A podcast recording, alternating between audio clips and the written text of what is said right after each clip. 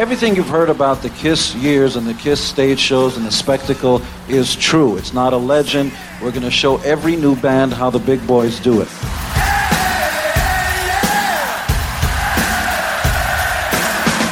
Everything. We want to give them everything we got. It's really about a lifestyle and an attitude towards winning. But you're kind of like a spaceman, huh? No, actually, I'm a plumber.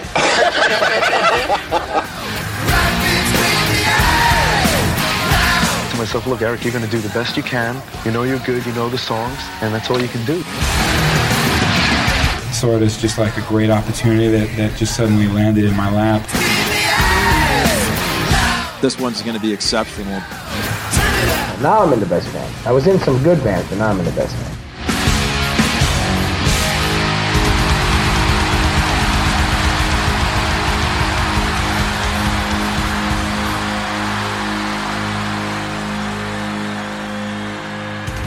Hello, everyone, and welcome to the introductory episode 000, or the demo episode, if you will, of our new show, Right Between the Eyes, a Kiss podcast with three generations of Kiss fans telling you why we love it loud.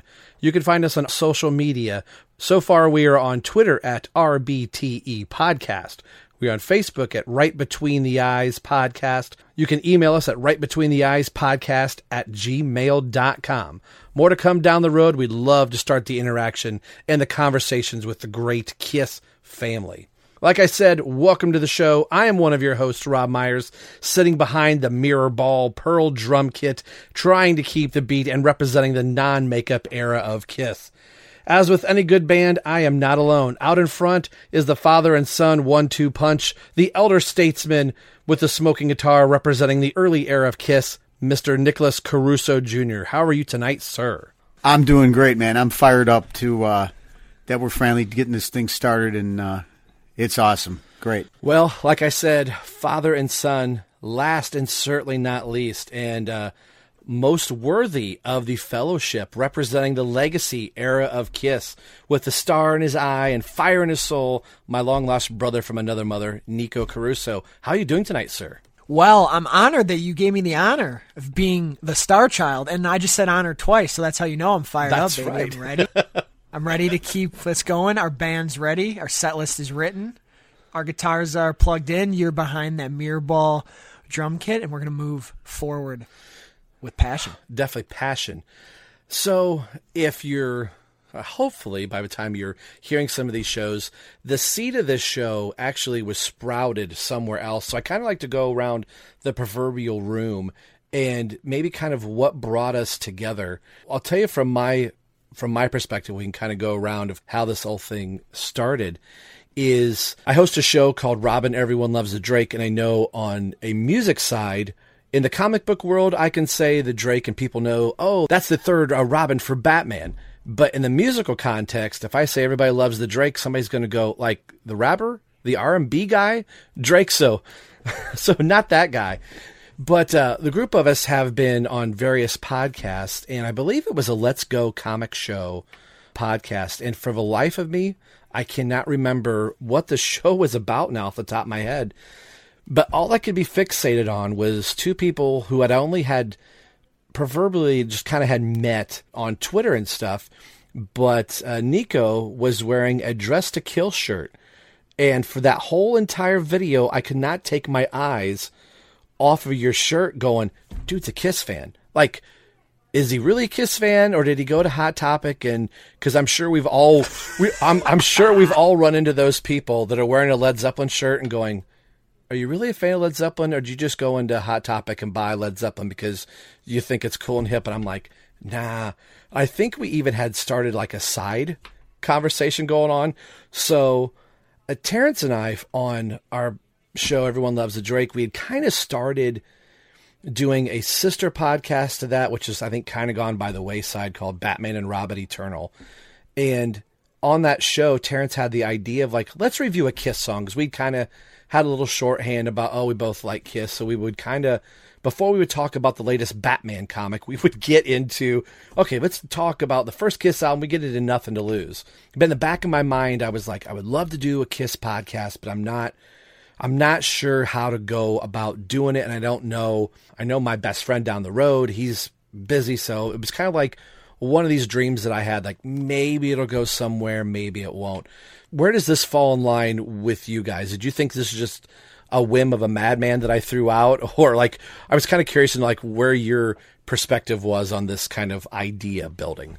I mean, it was exceptional. My dad and I have been wanting to do a podcast forever, and we just never really had the confidence to do it um, until a couple years ago. We thought about doing a music one. We thought about doing a comic based one, which we do have now. We thought about doing a Cubs one because we're from Mm. Chicago. We're big sports fans.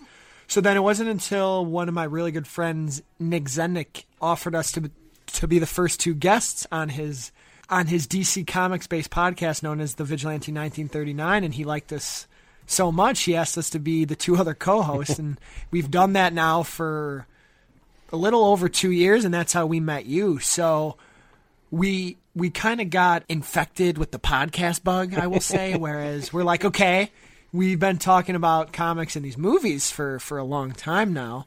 What else can we do? And then we went back between the Cubs and the music one, and I so happened to be lucky to have a father who showed Kiss to me, and that became and is my favorite band of all time. They're his favorite band of all time. So we played around with it, and then Rob, when you threw that idea at us, it was just to talk about it because we had a we had a show talking about Kiss over at the Let's Go Right. podcast. Right. And we had a great time, just a fun time. It was like over 90 minutes long, just talking Kiss. And then you're like, that lit a fire in me. And as Paul Stanley would say, we were just getting started, but we didn't realize it. So I was immediately bought in. It was just about actually doing it and sitting it down and, and putting the idea together because music is so, it's so much bigger. Mm-hmm. I know there's so many comic books and there's so many of these comic book movies out there, but it, it does feel very one dimensional for like we talked about in our promo with Kiss. There's so much and so much they did for mm-hmm. music and how u- unique they are. So, Dad, would you say it was the same for you? Or Yeah, I got really excited when I think you two guys were DMing each other. and when Nick told me that you were a big Kiss fan, it's almost like this secret society. Even though they're very big and commercial and and the, and there's a big allegiance to them, it's still kind of really neat when it's like a kindred spirit when you do meet somebody that loves Kiss and they share the passion for him. So it, it's just a really good feel good way of uh, of thinking and being. So when we started talking about it, I was like, wow, this is this is something that I really want to do because I could talk Kiss all day long. I mean, I can I can I can do this forever, and it's it's just fun. And uh, and so yeah, so knowing that you were a Kiss fan, my son who wound up becoming a Kiss fan, I was like, this is really a great idea. and Rob was the first. We've never had a friend who's a Kiss fan ever in in our lives. Like Dad, you grew up with I, some. I grew up with a with a couple, but I will say that as the years have gone by, the uh, the one person who's my very dear friend, and we were got into Kiss together when we were young. He's not so much into them anymore. And honestly, I can't really think of anybody else in my immediate circle and even family besides you, my son, and Rob, you, that know as much and love the band as much as we do. Yeah, like my my best friend, he literally lives about six houses down from me. So I've had the idea, like I could probably get him on the show, get him on the show, and kind of like you know reminisce that way. But it was on a previous podcast that we had done. I was always somebody I I was into like the ACDCs and you know Bon Jovi's and you know Michael Jackson and Bobby Brown like that type of stuff for a while. And it wasn't until the the years are kind of blurring. It was either going into like coming out of 88 going into 89 like right around the time Hot in the Shade was coming out. I remember going to a friend of mine's house and he had all his Kiss albums out, and I was like, "They're the devil. That's Knights in Satan's Service, you know, all that type of stuff." Because you know, I didn't know any better. And he's like, "What are you listening to?" I'm like, "I'm listening to Bon Jovi." He's like, "What ever.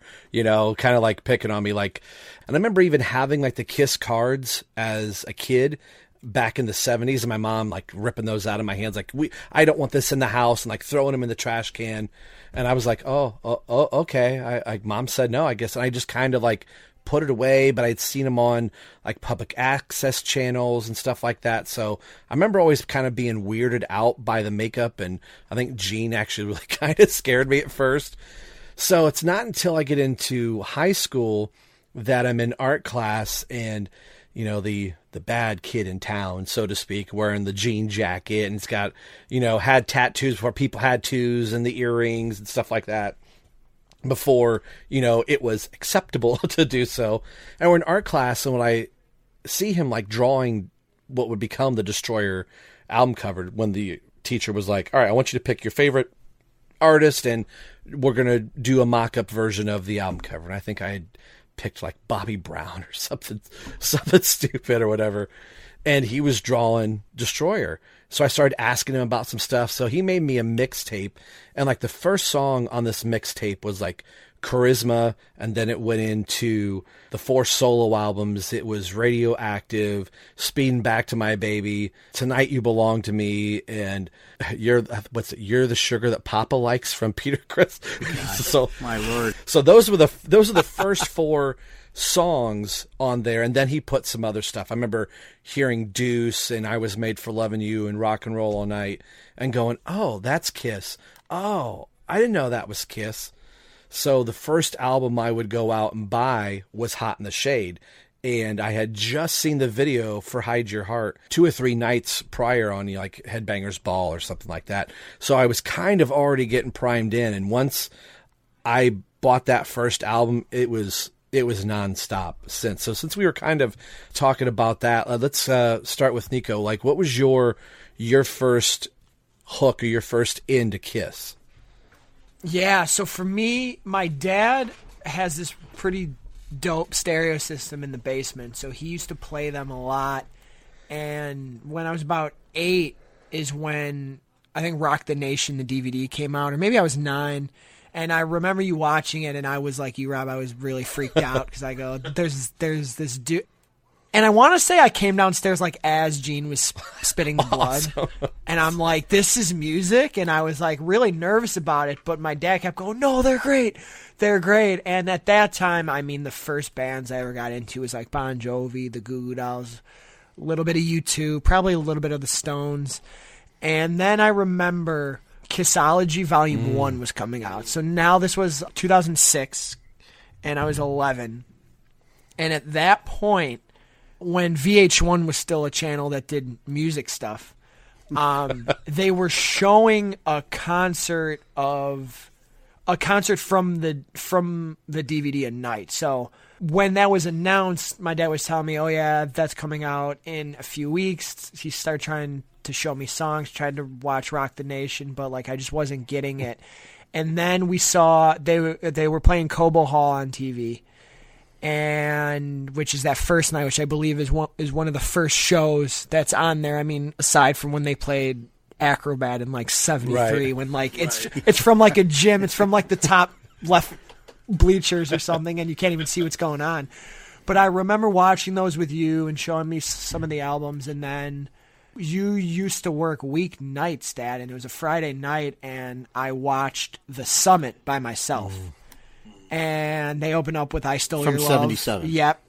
They open up with "I Stole Your Love," which became my favorite Kiss song. I just thought it was so cool how they open the show and they come down from the two lever crane things yeah. on the side. Paul's wearing that. he's he was so fired up. He was wearing that sparkly jacket, and then each time he goes "I," he like whips his head back and forth. I'm like, oh my god, this guy's nuts. And that was the first time I ever watched it by myself. And then fast forward, I was so hooked. You bought the DVD. We watched all the shows, and then three weeks later in November, the Kiss Alive box set came mm-hmm. out. It, it, was a big CD box set because there weren't there weren't iPods yet. So, so which is crazy to think that it's been that long ago. And then you gave me all four, and I had a Walkman, and I listened to Alive One, and that was the first Kiss album, technically, that I listened to start to finish fell in love with all those songs. And then that year for Christmas, you bought me their first six albums. And so that from October to December, it was all like, yes, that was two months, but that was a big. It all feels like it flew by, and it was all one experience with Kiss. So when I went in, I went in hard because I loved As it all- loud. Oh, right between the eyes, right? Yeah, Yeah, right. We're, we're gonna pun this whole show. I mean, I think it's what all Kiss fans do. Like once you get that first taste, I'm seeing the Kiss Extreme close up where Gene's talking about. Once you get that that taste, you want more girls. Once you get another girl, you want more girls. Like once you get Kiss, you want another Kiss. But once you taste it, once you get that first taste of whatever it is that's addictive, you want more of it. And once you become famous, you want to get more famous. And once you bec- once you get money, you want more. And once you get a girl, you want some more girls and and more dreams. Hey, I made, I made it in Kiss. I want I want to climb that mountain and that one. So, Nicholas, what was your first kiss? well, my my first kiss, I'm going back like 45 years. Jesus. And we started. uh, we, I- we started in 1989, and we jumped Yeah. to like 2006, and now we're going back 40. This is awesome. It is like a time jump here, and it's again, I, I'm a little vague as to exactly when it was, but I was a 10 year old kid, and I wasn't even like you guys at least were introduced to some rock and roll. Rob, you had some bands that you listened to that you liked. So did my son. He really got into Bon Jovi and the Goo Goo Dolls, and I think you too. I took him to all those concerts before he got into Kiss. But um, for me, one night, weekend night, I got to stay up late on the weekends, and there was a show called The Midnight Special, which was on NBC, which was like an hour and a half kind of variety show. It was mainly rock or and pop acts of the era that would play with some comedians. And I'll never forget it. It was I just happened to catch through through no preconceived notion. I just happened to have the TV on when Kiss was on. And I'll never forget it. They did three songs that night. They did Deuce, She, and Black Diamond. And I was completely mesmerized and blown away because I had come from a household where we didn't listen to rock. Hmm. It was a pop kind of household with Frank Sinatra, Dean Martin, Still great. Bobby Darin. And oh. then my mom, when we would get in the car, you know, she would put the top 40 stations on. You would hear, like, at that time, Love Will Keep Us Together by Captain and Tennille. That was one of the first records I had actually played. Was I- Captain right? Tennille. I mean, I remember that playing like every time I got in the car with her to go to the store or to go anywhere. Uh, Philadelphia Freedom, one of Mm. these nights by the Eagles. So that's what even Barry Manilow was big at that time. Mandy. Yeah, Man, Manilow. Yeah, isn't that fantastic? And I remember all that. So when I saw this that night, and I had just gotten into comic books in about April of '75. It was the it was the first Batman comic book. So this they come on, and I could not take my eyes off the TV. It was so transformative for me. It was my baptism, not only into Kiss but in rock and roll. Hmm. And I'm watching these larger than life characters, these real life superheroes, and there's this thunderous music that they're playing. And if anybody, you know, we'll get into this more, but if you ever watch that, it's such a raw, passionate performance. And I mean, they are just full on, full throttle. It's amazing. And I got so into it and I got so obsessed with it immediately that I remember running to her and asking her if she knew who this was. Did she hear this group Kiss? And she did not. Hmm. So it was it really messed up my weekend because I had to figure out, you know, there was there was no way. How was I going to get more of this group? It- You had a TV guide, but they were nowhere. Why didn't there were you nowhere, just Google it? That's amazing, Rob. You know, like so so for me, the only way that I was able to in my detective work was when we went to the store, to the drugstore where I would buy my comic books. Lo and behold, there was a magazine rack. And I think it was either Creem or Hit Parader. And they were on the cover, and that was it, man. I was absolutely hooked from the minute I saw that midnight special and I got that magazine, and it was a great magazine because it was an interview session, and it really gave me the history of them, and that that led me down a path where some 46 years later, I'm still here and as big a fan as I ever was. I mean that. Not to get into a whole age thing, but like to be on the ground floor and you're seeing one of the early performances, TV performances of getting to hear Deuce, She, and Black Diamond. I mean, that nowadays you could just like, I was kind of picking on you, like, why didn't you go to Google? Like, we can go and see that performance, but to, it's like you couldn't set your DVR, like, oh, this, there's a new band that's going to be on. I'm going to go, like, you had three channels, you had to rotate the dial. If you're, if your father was anything like mine, he's like, don't spin that dial. You know, you're trying to Yep. go through the three or four channels, and two of them are UHF, and you got to turn your antenna and all that stuff. There's a bunch of people listening to the show now going, antenna, what are you talking about? but you know, and, and Rob, it was such anxiety because, like, I, I, the only thing I could compare it to is like if you saw, like, if you if you saw somebody, you saw like a woman or a girl that you were attracted to, and you're at, at a mall, and you're like, "Oh, am I ever going to see her again?" Like, I was like, "How am I going to find this band?" It was, it was, un, it was just. That's all I thought about that whole weekend, and I and nobody had any answers for me. And my dad, he could care less. He didn't even know who they were. Or, yeah, and uh, and I wasn't at school that weekend. And I remember going to school on on obviously I had school on a weekend, but the following Monday I went, and I remember asking. I was ten years old now, and there were not a lot of none of my classmates really knew or heard or who they were. It took a little bit of time for I think one or two of them to come back to me and say, "Oh yeah, my older brother or my older sister knows who they are." They weren't very complimentary. they were like, "Oh, they're not really good. Their music sucks. It's no good." And and that so not only did I have a passion for them, but now was the first time where I got defensive and I was like, "Don't talk about Kiss like that. They're fantastic." wow. I mean, I don't know about you, Nikko. That's just so mind blowing for somebody to say, I don't know who this band is.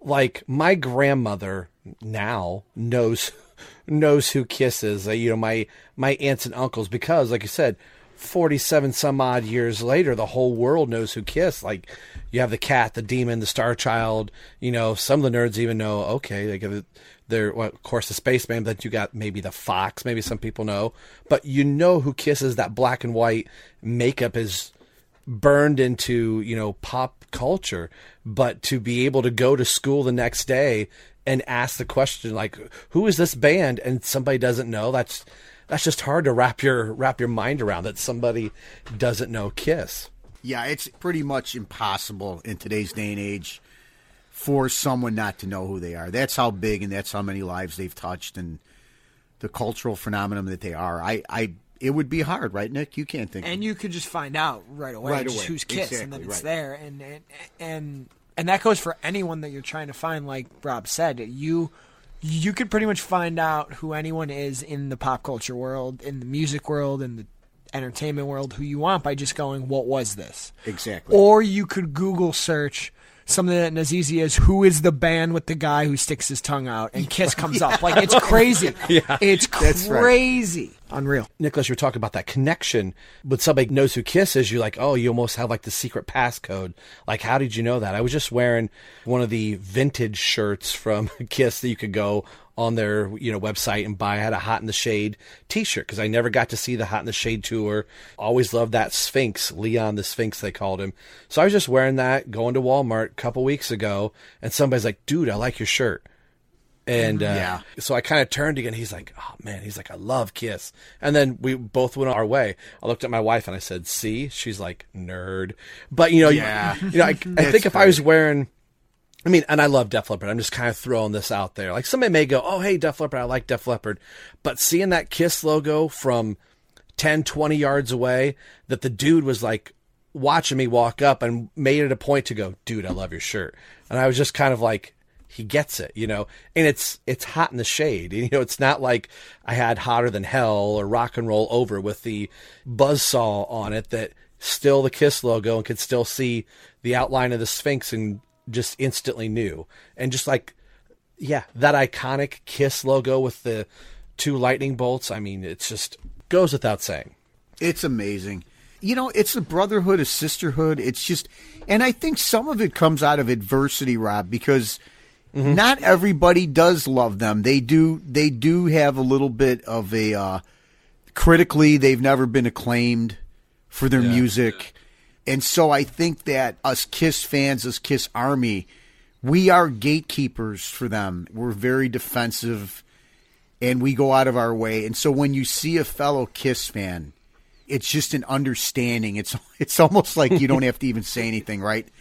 You just kind of look at each other and you could be like, "Yeah, man, I you understand and I understand." It's like a it's like they're bigger than some private club, but to me they still feel like a small community. You both you both brought something up that just really hit me now is you touched on it, Dad, about that rite of passage. It's like this special club, and Rob, you talked about the excitement's just different, right? When when somebody likes Kiss, that's actually, I couldn't agree more. I always thought it was just because of like I was younger and I was not many people my age like Kiss, but I I go back to a couple stories um, where I just got overly excited. Is I was scrolling on Instagram like a few years ago and some person I follow, I think it was a woman, and or either someone I went to high school with or someone I was in college with at the time, and a picture she posted, she was wearing a Kiss shirt, and the caption was very cheesy, like you know, I want to rock and roll all night or party every day, and I'm like.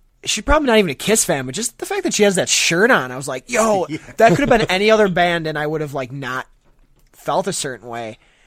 But because it was Kiss, and then another another thing that absolutely blew me away is back when I was in college. It was my senior year. This is like four years ago, three years ago. Oh my god, um, I was in a fraternity, and my girlfriend at the time was in a sorority, and we had this uh, combined event at this venue, and the theme was heavy metal rock.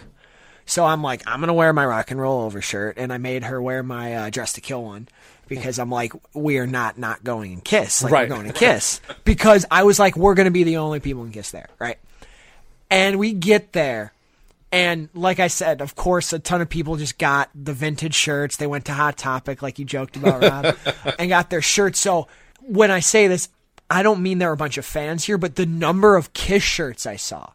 There's probably about 100 people there, and I'm not kidding you. There's a good 30 to 40 Kiss shirts. And I'm like, people knew this theme and they went to find a Kiss shirt because they're like, "Oh, that's, That's cool. cool. Yeah, That's, as that's cool as it gets." Yep. Like, no one was wearing Bon Jovi, you know. Of course, there was, which I love, by the way, but it was like all the stereotypical ones. So the, there's a lot of Zeppelin, a lot of ACDC, Mhm. which were like the predominant ones. But like the third one was Kiss, and I'm like, so many people went out and got these Kiss shirts, or they ordered them, or they know people who have them. I'm like, wait, so some of these people must be connected to the fans, and that made me. The theme was already cool to me, but seeing all those Kiss shirts, I was like, I want to be friends with these people, even if they don't really like Kiss. Just for this night, where we're in the army. It looks like the Kiss Army is here. So it was so.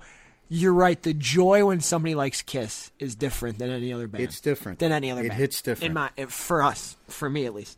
Yeah, and I think it also too they feel like our band. I think like with any fandom, you're you're going to have people that will go to extremes on either side.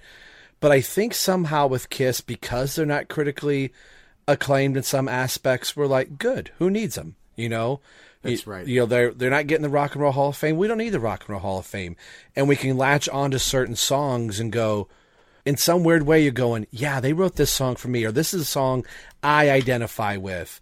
It's been more recent, but there was uh, a song on Monster Freak. You know, I've got streaks in my hair. People point and stare. Yeah, I'm a freak. You know, it's maybe as cheesy as some people want to jump on Monster for. On certain parts of that song, I that's kind of how I felt being a Kiss fan. You may get some people going, "You like Kiss?" I'm like, "Yeah," and there was there was never a time I was like, "Well, yeah, I mean, I kind of like Kiss. I owned it. Like, yeah, they're my favorite band. And you could just start rattling off this, you know, Love Gun, Destroyer, you know, start running through the list. And I remember I had my cousin and his friends were, we were playing ball back behind the high school or whatever. And I would bring the boombox out or whatever. And somebody's like, oh, Rob's going to play Kiss again. and for whatever reason, I had Ace's solo album on and, uh, New York Groove started. And a buddy of mine's like, what's that? And I said, "Oh, that's Ace Frehley. Who's Ace Frehley?" I was like, "Oh my gosh, Kiss? Seriously, that's Kiss?" And it was that song, and all four of them became Kiss fans. I don't know if they're as passionate as we were back in you know 19 it was right before the reunion tour started so it would have been like 90 95 96 right around in there so they didn't get to see kiss till 2000 on the farewell tour and they were both like or all four of them were like man my first kiss show is the end you know and now Yeah. and now here we are in Sure. 2021 and we're waiting for the end of the road part two Oh to God. start so Oh, yeah, that's awesome. I mean, it, it, there's so many stories like that too, where I think the music, when people give the music a chance, Mm-hmm.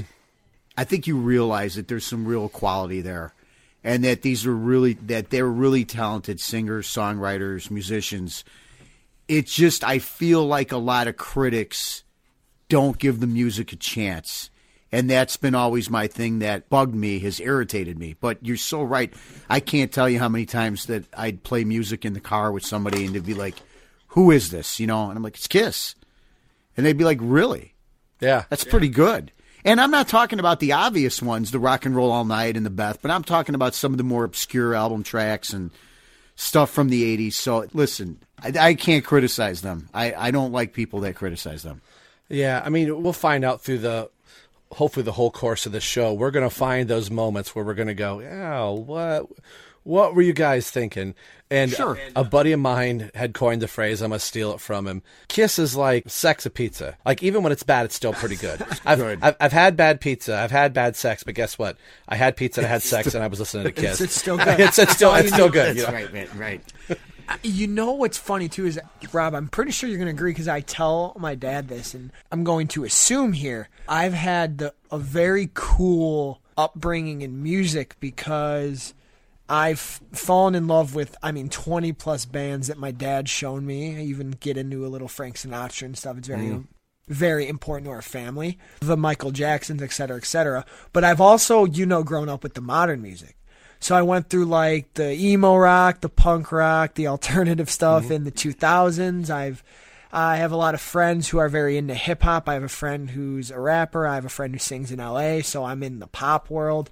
So I like so many different types of music except I hate country music with a burning passion. I'm sorry if either of you do. I'm sorry if any person who listens does. That's I'm I'm not ripping on you. Just my personal preference. I don't like country music, but I know so many artists. But yet, Kiss is the band where like you can, I can keep going with songs and albums. Like I'll get bored of the other groups or artists more quickly than Kiss. Kiss, I don't know. Every song, it's weird. It's not. I'm not just trying to be like an unapolog- an unapologetic stan here because that's the word I'm trying to use. I love. I I will keep going because then you can go to the in makeup stuff, you could go out of the makeup stuff, and even songs like you said, Rob and Sonic Boom and Monster have some bangers. Yeah. I don't care what anyone says; they got some fun songs. So Kiss is a band who I will always go to, and I never really leave them, nor do I ever really get bored. The catalog is so diverse. I mean, to throw okay, the first Kiss album, and then maybe jump to Love Gun, and then jump to something really crazy like The Elder, Mm-hmm. Crazy Nights, Revenge, Monster, MTV Unplugged. There is you would talk about like country. You can listen to MTV Unplugged, and there's everything like talk about what you were saying, Nicholas, about you take all the makeup away, you take all the bombs and everything, and like Paul Stanley has said multiple times in interviews, if you can't play a song on an acoustic guitar, then it's a crappy song. Yeah, you know, love that quote, hearing yeah. things like "Sure Know Something" and Mm-hmm. from Gene's solo album "See Tonight," like a song that I never really paid much attention to on Gene's solo album, and I can't wait till we can review that album or whatever. But and go, I, like I don't know. Hearing the unplugged version of that song made me go back to Gene's solo album and go, I can hear it. You know, it took a different version of that song. And then, like we were talking about Alive, hearing the first three albums and going, they're good. And then you get to Alive and you go, holy crap. Yeah. What did they do to these songs? Because they sound amazing. So, speaking of albums, let's go around the room. What's your, and this is like, pick your favorite child. pick your go to album. It may not be, it could be your favorite album, but one that you're just, you're going to gravitate to. Somebody says, What's your favorite Kiss album? What is it? Put you on the spot, Nicholas. Oh, that's tough, man. I you know I, I don't want to cheat like my son and say there's two because if I if I have to flip a coin, it's either alive or destroyer. But quite honestly, it's alive because I just never I never get tired of alive, and there's obviously more songs on it. Mm-hmm. And no matter how many times I've heard it, like thousands of times, it always sounds new to me. It's always fresh to me. And it's like you said, those are their classic original songs from the first three albums. And that and that's from my era. That's what I grew up with. Nikko. Darn. Um. oh, it's so tough. It's so tough. But actually, it's not because my brain goes right to it every time for several reasons. This might be a basic answer, but I don't really care. It's it's rock and roll over. One, it's the coolest. In my opinion, for me personally, it's the coolest album cover I love that album cover. ever. I have like three shirts for no apparent reason. I have one colored, one faded, one in black and white for no reason. I haven't even worn two of them. But I love it so much because, in my opinion, okay, all their music is fun, right? Mm-hmm. But to me, that's one of their most fun albums because if you look at their first six, which is sort of like their gold standard. A lot of people, would, mm-hmm. I, I feel like a lot of Kiss fans would, you know, hold those six over over everything. But it also feels like the most different from the first 6 mm-hmm. Just like the way I Want You opens kind of slow and then it goes hard. Then you go right into Take Me. You know, you got the world famous Dr. Love, just all the riffs on there. And then, man, like Hard Luck Woman, you get Peter. Go, you know, baby, drive. yeah, yeah, again, like like so he's so raw his vocals Mm-hmm. on Baby Driver, and then you got the most underrated Kiss song of all time, and that's why they call me Mister Speed. I know. That's I mean, and then ending it with one of the most yeah. fun songs ever. I mean, is Making Love. is making love. So I mean, that album is so fun to me that that's the one that I'll turn on when I'm like in the car on a summer night, and if I want to choose a Kiss album to like have fun with uh, with like the windows down, it's Rock and Roll Over because those songs are so fun and that feels like in their early days that was the most creative one in my opinion. Just going back to listen, right? yeah.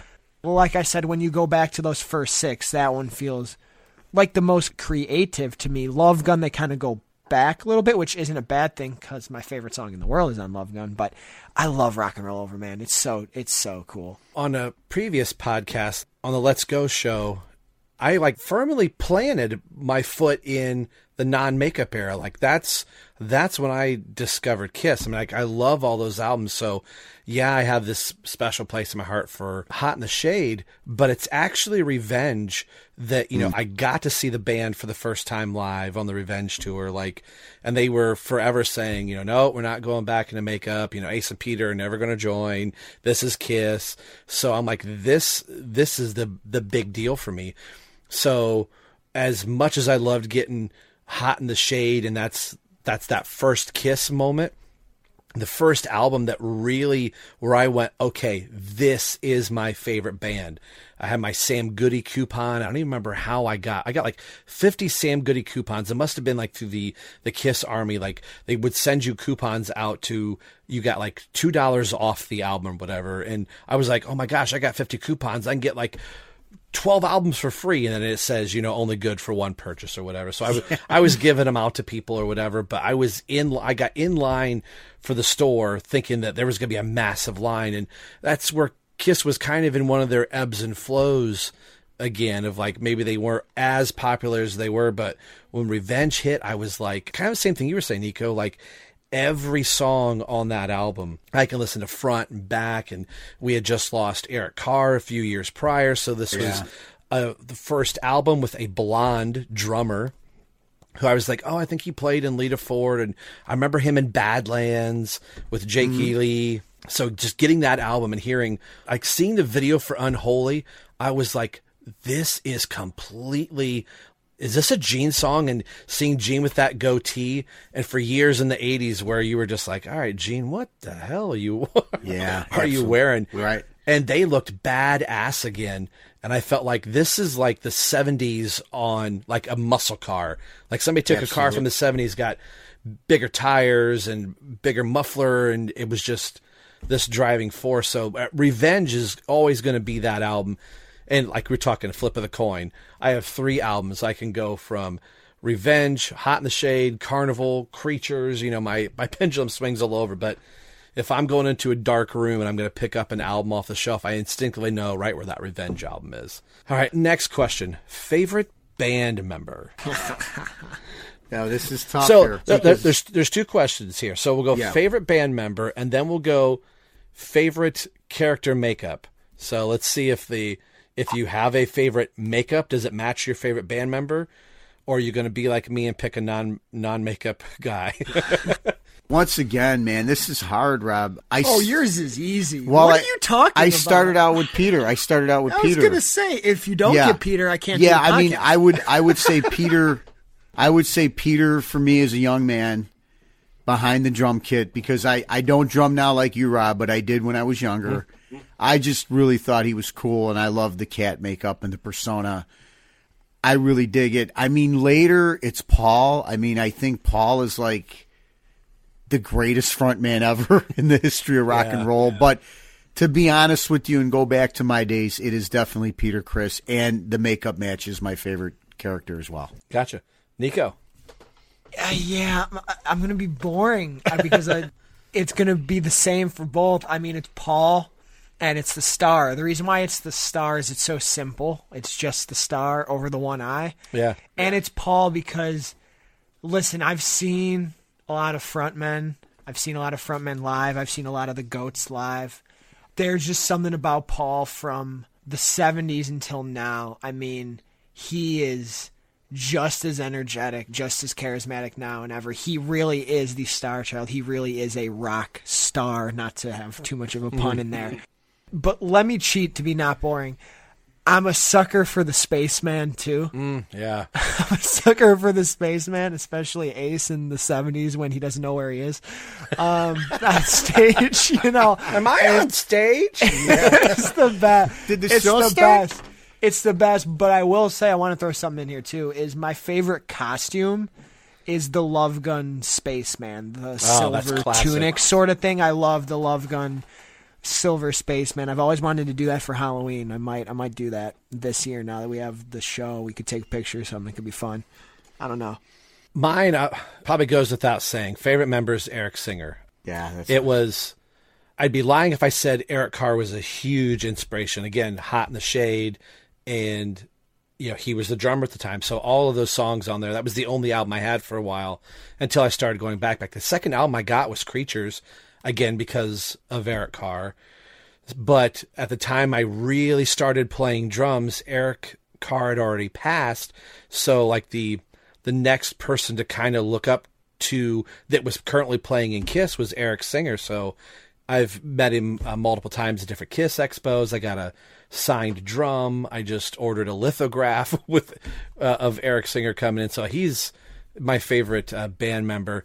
But again, to be different, the Fox makeup. There's something oh, about Eric's Fox makeup is so cool. And like Peter's, his makeup slowly changed over time. Like, look at the first Kiss album with Peter's makeup. It's like, did somebody like? Do you have a makeup artist that was like, no, we need to add more red and like Peter's makeup kind of looks atrocious on that first album, but then you mm-hmm. kind of slowly start to see it by Hotter Than Hell. Like all of their makeup is really starting to get fine tuned, and then when you hit Alive, Peter's makeup is on point, looks great. And the mm-hmm. same thing with kind of Eric's. Like he was going to originally be the Hawk, and then he didn't have that center line going down the front of his face in the Palladium show. But by the time they hit Australia, had a chance to like retweak it. But there's something cool about Eric's makeup, so that would be my pick. Would be both Eric's, and then I get to have my cake and eat it too, and I'll probably get booed for it. But Singer looks kind of cool in the cat makeup. But hey, that He you'll does. have that. He's Yeah. I mean, you want to have a hot take. He's a really he's a really talented drummer, man. It's hard to think of anyone else in the world you would want playing the drums for them right now than Eric Singer. and he's So got I- good chops. He Yeah. sings. He's he sounds similar to Peter. Him and Peter Yeah. Criss, you know, very very similar. I I loved it when he would do like nothing to lose in concert. I, and and obviously Black Diamond. He sounds great. Eric Singer. He's terrific. He's a fantastic monster. musician. Yeah. First Kiss show. Well, for me, I I unfortunately did not get to see them, even though I grew up with them and discovered them in '75. I did not see Kiss in the '80s. My first Kiss show was the reunion tour at the Rosemont Horizon, mm. and it was July 14th, 1996. And that whole reunion tour, I think I saw seven or eight shows It's amazing. on all the on, on the different legs or whatever. And again, I, I can only tell you that it there was nothing like that first show. It was incredible. It's among the top rock shows I've ever seen all time, and uh, it it was great. I mean, and, and they were on that reunion tour. Now I've seen them. I've seen Kiss probably over twenty times, twenty five times since the reunion tour, and there, for me, there was nothing like that when they all got back together. There was a real chemistry and friendship and bond between them that I have not seen uh, with the original four on any of the tours that came after. Yeah. So it was just it was special, and I, I they played. I think they played three nights. That's how big that tour was. I think they played three out of four nights at the Horizon, and I was there for every one of them. That's amazing. My first Kiss show was November 22nd, 1992, at Savage Hall, Toledo, Ohio, on the Revenge Tour. Never forget that. Funny story, a lot of people have seen, you know, the clips from the Revenge Tour. I'll never forget this. There was a father and son sitting up just a few rows from us, and it was a, a kind of a cool moment to see the father explaining Kiss to his son. The son had to be, man, eight, nine, maybe. And when the strippers came out from Take It Off, I'll never forget. Dad looks at his kid and goes, If you tell your mother you saw this, I will kill you. my buddy, my best friend and I, we were laughing hysterically. And then when the strippers came out, he's like, Dude, why are we watching this father and son? There's chicks on stage. But my second show, June 28th, 1996, Detroit, Michigan, Tiger Stadium. Kiss in makeup for the first time since 1983. Are you kidding me? And all four original members? Holy crap.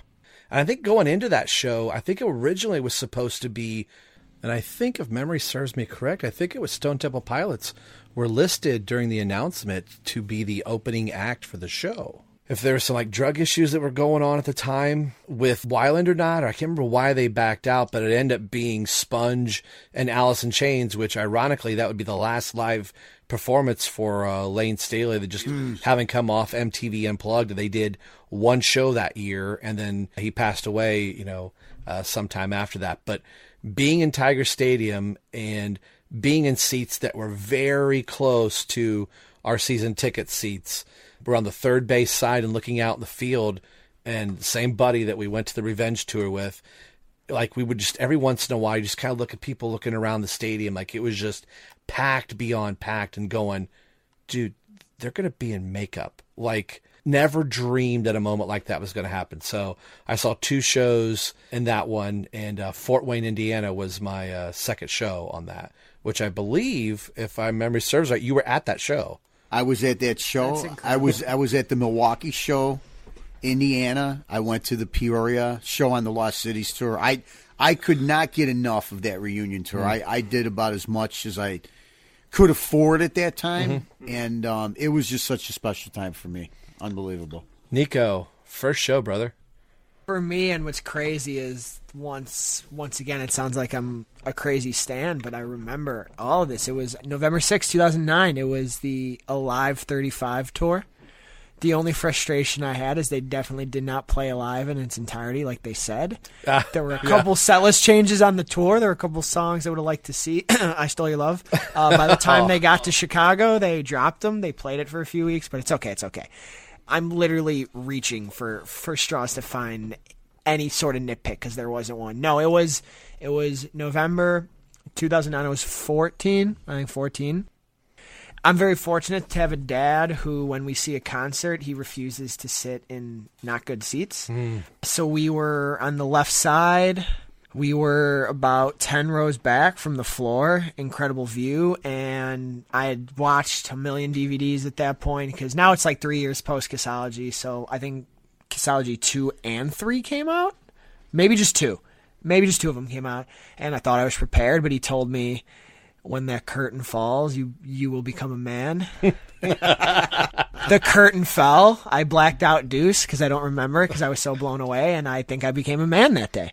Uh, plain and simple, that was the. It is still. I've seen a lot of amazing concerts, but every Kiss show I've seen has been 110%. It's been balls to the wall. It's been amazing. But but that first one, it was so cool. And doesn't it go by so fast? It goes by so fast because so so many of your senses are being Yeah. stimulated at the same time. Exactly your vision, your ears are shot. Even the smell of the smoke, The smell of the smoke. the fire you feel, the warmth. You feel the fire and you feel the whole stadium arena vibrating. I mean, th- this sounds It's stupid. crazy. I've been on the floor enough to have the confetti come Oh, out, same. Oh, and like yeah. I've I've got some. I've got some. I have some confetti myself, and like Sure. I stood there for a moment. The first time it was a private show for Honda family members, and it was like Rascal Flatts and Kiss. Like Rascal Flatts was in the morning in 2005, and then Kiss was the main act that night. And I think Eric was on tour with Alice Cooper at the time. I think he was wearing a wig that night because he had, didn't want to dye his hair for for one night or whatever. But when the confetti cannon went off, I mean, like Kiss wasn't touring in 2005. Like the Rock the Nation tour had had ended in 2004, so they were taking that year off. And when Honda was like, "Hey, we want you to play our family fun day or whatever," so I felt like that show. A- another friend of mine had gone. That's how I was lucky enough to be able to get a ticket to it. He was like, "Did they just launch every single firework they've had in reserve? Because it wasn't like they were going to go play, you know, Fort Wayne the next night. Like they just brought a, pardon the language, a shit ton of fireworks, and we're like, we're blowing them off, and there was confetti everywhere that night. So there's some clips of that. Just look up a Honda Fest 2005, and you can see uh, some of that footage. But uh, yeah, very very cool. But just like I said, all those senses, and you don't know who to look at. Which remember, you're scanning the whole stage. Like, oh, there's Paul, there's Gene.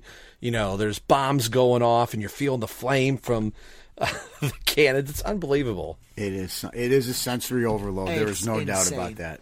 So, uh, any other thoughts? I know this is like our, our first episode. We're just kind of clocking in just a tad over an hour. This was a, I think, a nice way to kind of get a chance to quote unquote meet the band, hear the three of us, get some early stories. And I don't know, Nikko, I think you probably got this email. I think I have it here at the moment.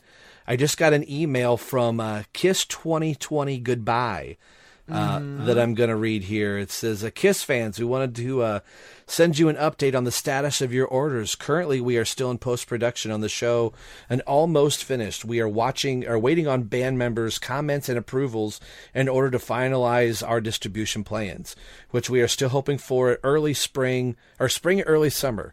Once the distribution plan is, is agreed to, we will release the date to be announced. As gold and platinum box set customers, which we both are, which I think that's a funny story. I, I want I want you to tell before we get out of here. Tell the story. Uh, you, you will receive your uh, your orders prior to the retail release, so you will have exclusive window to enjoy the show prior to anyone else. And then it goes on to about COVID and uh, having to uh, you know wait and do all that stuff. So. I remember like talking about having done that show for Let's Go podcast.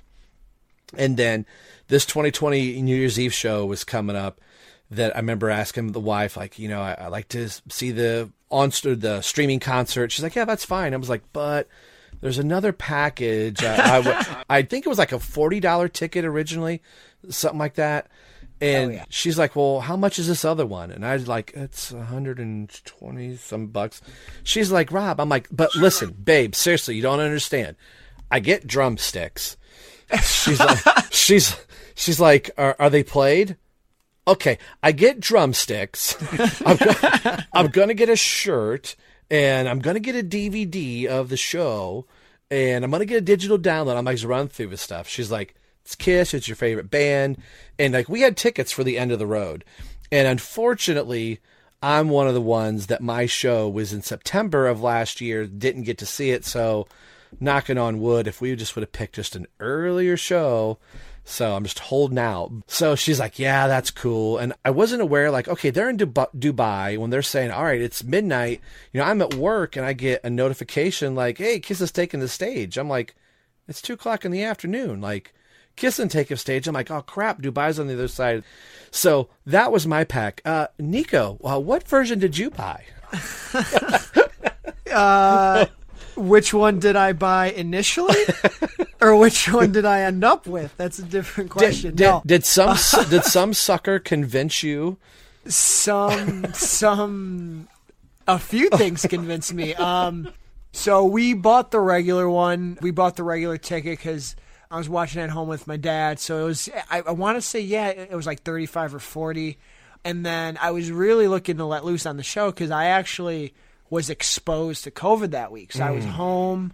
I hadn't done anything all week, so all I could think about was this Kiss show, which was actually kind of cool c- because that's all I wanted to do on on to end 2020 anyway was watch this dope Kiss show with my pops. So we start watching it, and we're drinking some whiskey, and we're having a ball, and I and I'm like, we're about six songs in, and I and I look, I go to their site, and you could still get the other package.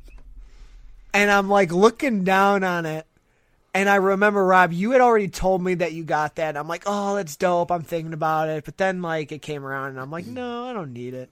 So I, I turn to my dad and I go, so hypothetically, would I be crazy to get the, you know, higher package? And he's like, well, what does it come with? And I told him, and Rob, we felt the same way. We we love. We're the worst at. We will rationalize any purchase we make. Yes. Any purchase we make, it, we could spend two grand on on a guitar pick that was in the same room as Paul Stanley, but he never touched it, and we would we would be like, well, Paul's energy was in the room, which means his energy's on the pick. Right, right. But so so we're like, yeah, we never got to see him. And at that point we're like, who knows if they are gonna reschedule, who knows if they're gonna come back. So this very well could be our last experience with Kiss and all the stuff Mhm. sounded cool. And then my dad goes, Well, which one did Rob get? and I go, Well, he got this one and he's like, Yeah, you should probably get it. so then I got it and uh like you, Rob, I'm waiting for it. Yeah, and I remember my wife's like, "Well, because she knows me, like, I'll I'll kind of lead with something," and she's like, "Okay." She's like, "Is there a higher tier than that that you?" She's like, "Okay, you've got me on the hook for the 120 or, or whatever it is." She's like, "Are you gonna regret later that you didn't get the next tier up and that you're gonna spend more money going to eBay trying to piecemeal out everything Yeah. else?" I said, "Well, there is another tier." She's like, "How?" how much? I said, it's a thousand bucks. She's like, she's like, get out of the bedroom right now, shut your mouth and count your stars. And I was like, yes, ma'am, you got that right. yeah, that, that'll be cool. Not that I hadn't forgot that that's coming, but every once in a while, I'm like, they did say April. So when I got that email, I'm like, oh, cool. And I'm like, oh, they're still finalizing. So, so it'll be cool. So with this podcast starting, we'll be able to kind of, you know, probably review a new a new Kiss product and hopefully maybe we'll get a chance to see Kiss somewhere down the line. So before we get out of here, unless you guys have have anything else, because like Paul would say, we're just getting started. We got so much cool stuff and ideas planned for the show. But uh, the next three episodes, we've been talking about like first kiss. This was an idea I floated uh, to the Caruso boys here of like everybody kind of remembers their first kiss. So the first three things, uh, the next three episodes that are going to be coming up will be individual episodes of our first kiss, our first experience with the band. So we've got two live shows and an album review uh, coming your way on the show. So that's something definitely to to be excited about and like there's so many different avenues with the band that we could take. And not only to mention we want to throw in some other parts of bands that we like. So we're going to have like an opening act segment bands that have opened for kiss and be able to go down catalogs. And i want to find some way to pull some sinatra in here. There's got to be some similarities. We, yeah. we got to have gotta 12, 12 degrees of kiss here. Like where can we draw the line? And i think in the second coming dvd or vhs i think gene gives Peter some of those classic artists that we were mentioning, like Sinatra and all those guys, a, a, CD collection. So I think that's our, our 12 degrees right there, just because. We'll find it. Well, Absolutely. Yeah, we'll definitely find it. So, uh, any parting thoughts uh, that you guys have before we get out of our, our, first episode for Right Between the Eyes? Let's start with uh, uh Nicholas on this one. It's like Paul says, man, we're just getting started. Don't get tired. This is going to be a passion filled, fun discussion of everything that is great about the greatest band in the universe. I have no doubts. Nikko. I couldn't agree more, Rob. I couldn't be more thankful that you were the catalyst that hmm. started all this. So thankful we have a friend, a truly a brother from another mother, like you said, in the Kiss world now. But if you if you will let me, if this is the only show people ever listen to, I got to do some real quick because you gave me the honor of being the star child. So I just got to tell you, Rob. Rob, we got a podcast for you now. Wow, wow, and we are just getting started. Then you'd hear.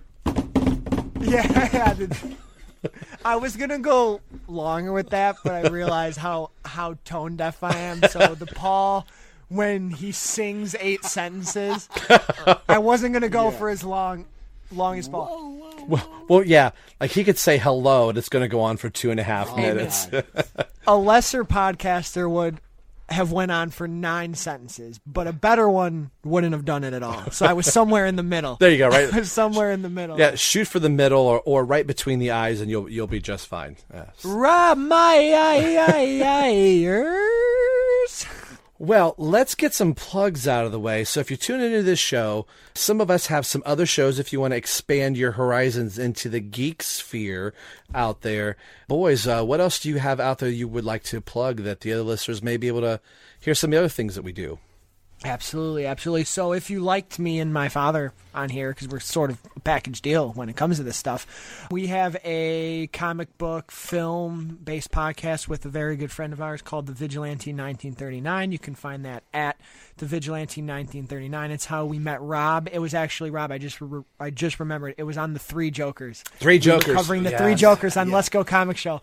But for me personally, I also do film and television reviews over at www.letsgopodcast.com. So you can find me there, and I'm on some other shows. Just just go to the website. There's a lot. We do a lot, but that's where you find me, or you could just find me on Twitter, Instagram, or Letterboxd at Nikko Caruso. That's at N I K K O C A R U S O. Dad, plug your Twitter handle. Yep, you can get me at N Caruso Jr. In addition to the Vigilante 39, and I'm just I'm always on Twitter talking comic book movies, sports, music, just just all the stuff that I love.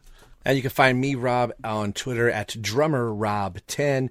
And I host a couple shows. Everyone Loves the Drake at ELTD Podcast. That is the Drake being Tim Drake, the third and greatest Robin for Batman.